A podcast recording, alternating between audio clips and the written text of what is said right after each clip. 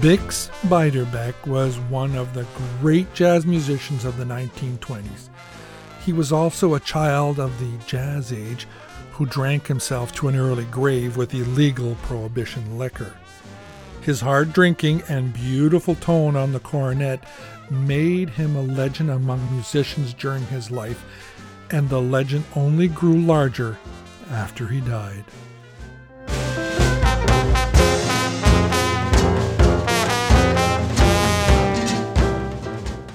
Welcome to Dead Wax 78s. I'm your host, Sean, and remember, this is the place where we're going to talk about old-timey music and gramophones and recordings. Today, it's about Bix Beiderbecke. Now, I've heard his name pronounced several ways. Beiderbecke, Beiderbecke. I'm just going to use Beiderbecke because it kind of rolls off my tongue a little bit better. So, Leon Bismarck Beiderbecke, American jazz cornetist, pianist, and composer. He was one of the most influential jazz soloists of the 1920s. A cornet player noted for his inventive lyrical approach and purity of tone, with such clarity of sound that one contemporary famously described it like shooting bullets at a bell. Bix never learned to read music very well, but he had an amazing ear even as a child. His parents disapproved of his playing music, and they sent him to military school just outside Chicago in 1921. He was soon expelled for skipping class and became a full-time musician. Bix Beiderbecke was born on March 10, 1903 in Davenport, Iowa, and there is disagreement over whether Beiderbecke was christened Leon Bix or Leon Bismarck, giving his nickname Bix. Regardless, his parents called him Bix, which he seemed to have, be his preference. The son of German immigrants, Beiderbecke's father was a well-to-do coal and lumber merchant, and they named him after Otto von Bismarck of his native Germany. Beiderbecke's mother was the daughter of a Mississippi riverboat captain. She played the organ at the Davenport's First Presbyterian Church and encouraged young Bix for his interest in piano. He began playing piano at age 2 or 3, and his sister recalled that he stood on the floor and he played it with his hands over his head, not even looking at the keys. 5 years later, he was the subject of an admiring article in the Davenport Daily Democrat that proclaimed, "7-year-old boy musical wonder, little Bicky Beiderbecke plays any selection he hears." Here's side one, Fidgety Feet, Wolverine Orchestra on Gennett, 1924.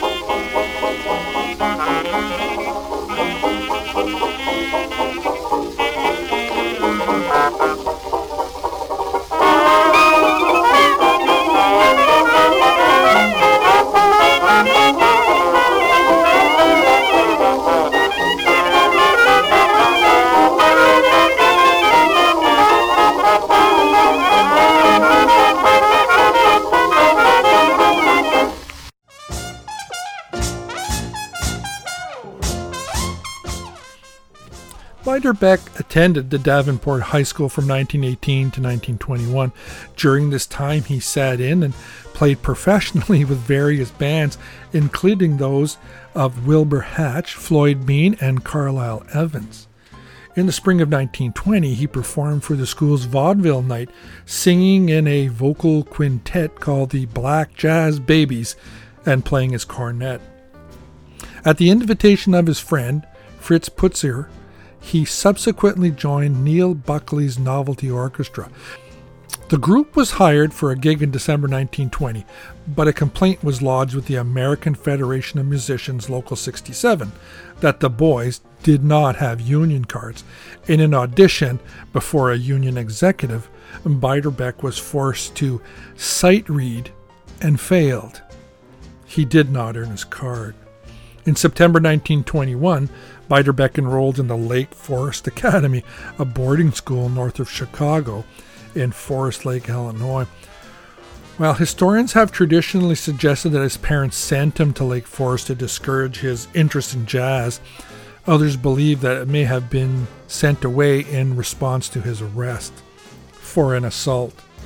Regardless, Mr. and Mrs. Beiderbecke apparently felt that boarding school would provide their son with both the faculty attention and discipline required to improve his academic performance, necessitated by the fact that Bix had failed most courses in high school. His interests, however, remained limited to music and sport.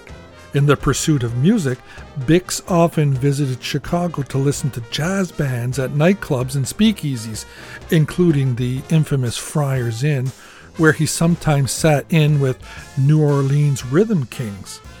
Beiderbecke often failed to return to his dormitory before curfew and sometimes stayed off campus till the next day. In the early morning hours of May 20th, 1922, he was caught on a fire escape to his dormitory, attempting to climb back into his room. The faculty voted to expel him the next day due to both his academic failings and his extracurricular activities, which included drinking. The headmaster informed Beiderbecke's parents by letter that following his expulsion, school officials confirmed that Beiderbecke was drinking himself and was responsible in part, at least, in having liquor brought into the school. Soon after, Beiderbecke began pursuing a career in music. He returned to Davenport briefly in the summer of 1922, and then moved to Chicago to join the Cascades Band.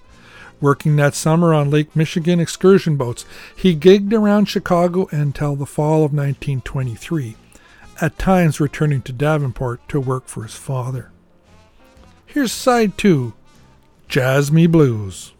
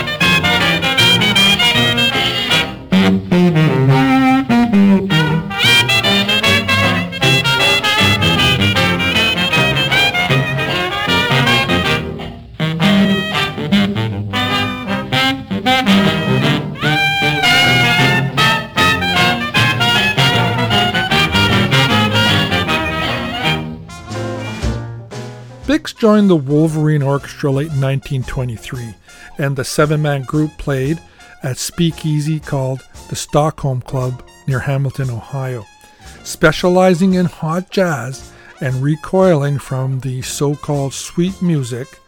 The band took its name from one of the most frequent numbers, Jelly Roll Morton's Wolverine Blues.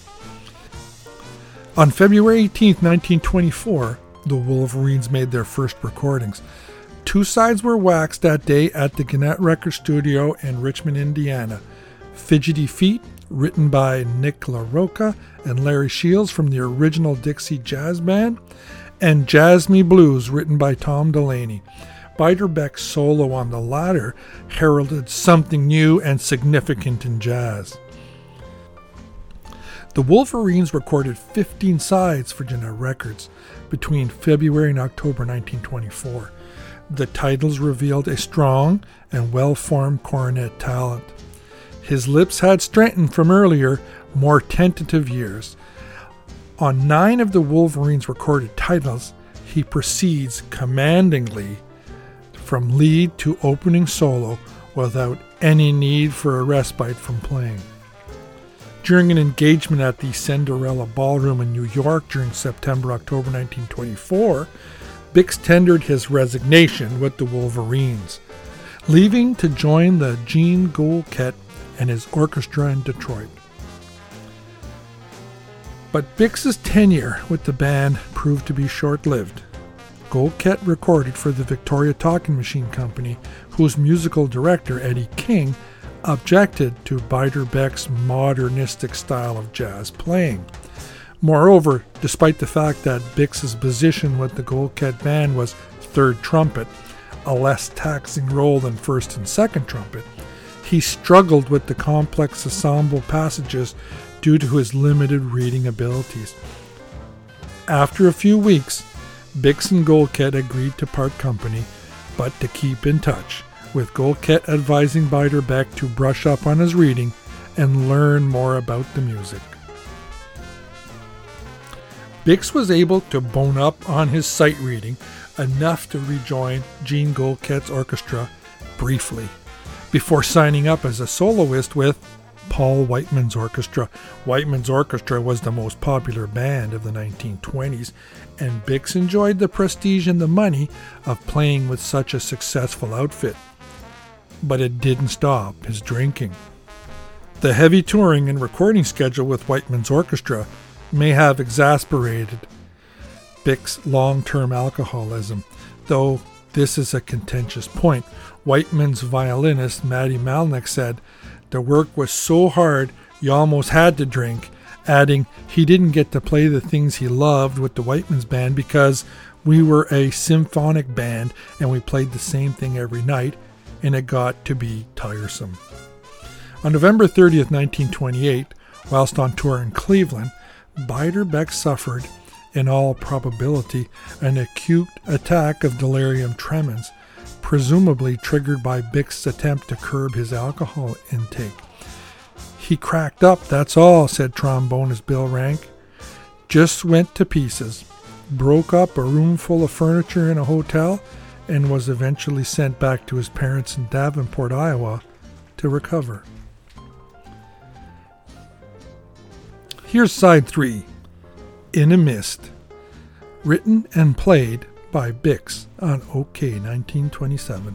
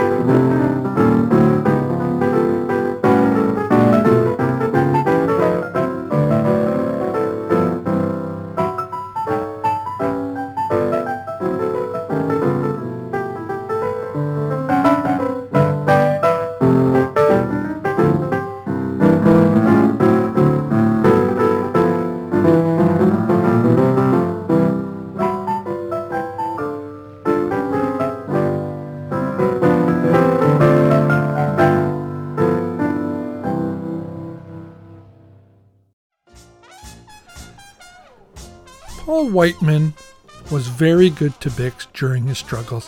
He kept Bix on full pay long after his breakdown and promised him that his chair was always open in the Whiteman Orchestra. But Bix was never the same again and never rejoined the band.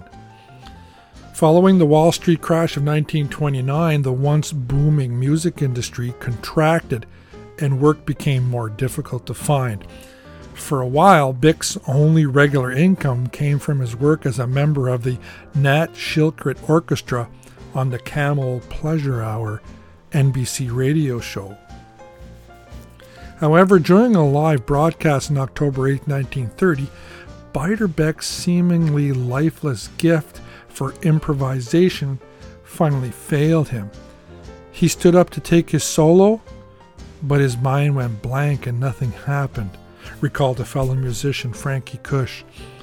The cornetist spent the rest of the year at home in Davenport, and then in February 1931 he returned to New York one last time.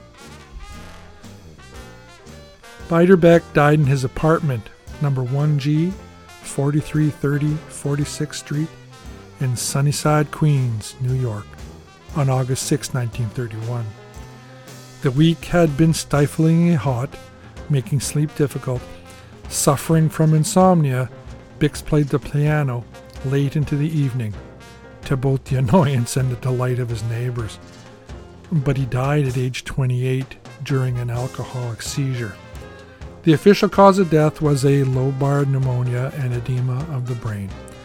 Bix's mother and brother took the train to New York and arranged for his body to be taken home to Davenport. He was buried there on August 11, 1931 in the family plot at Oakdale Cemetery. The story of Bix and his music is important for many reasons. Although the child prodigy was trained on piano, he taught himself the cornet. His love for music and his determination to play the new jazz sounds he heard as a boy helped him develop a style that was unique. He was also one of the first white jazz musicians to be taken seriously by a mostly black jazz community. In his short life, he was able to have an enormous influence on many people. Here's side 4, Singin' the Blues.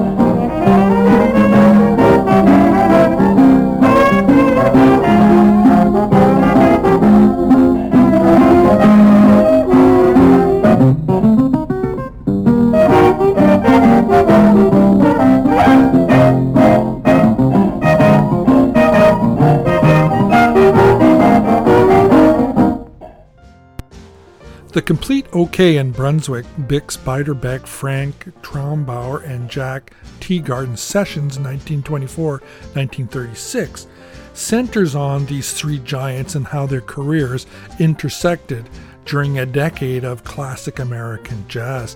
It includes some of the rarest and most important jazz recordings of the last century. Bix holds a unique place in the early history of jazz. Among the white musicians of the Chicago scene, he held a position in some ways comparable to that of Louis Armstrong in New Orleans. Though his career never reached a comparable scope, he's still remembered for his unique lyrical tone. His sound was vibrant, yet more subdued and quietly poetic than that of most other trumpet and cornet players, thus anticipating the future development of cool jazz. His mythical status is also due to the tragic circumstances of his brief life. The sadness and loneliness that is reflected in his playing, alongside an equally prominent heroic side, became the object of fascination for an entire generation of musicians and beyond. Thank you for listening. This has been Dead Wax 78s. I'm Sean, and you know, if you haven't heard a Bix Beiderbecke tune, you gotta listen because it's amazing. And you know what? I'll catch you on the flip side.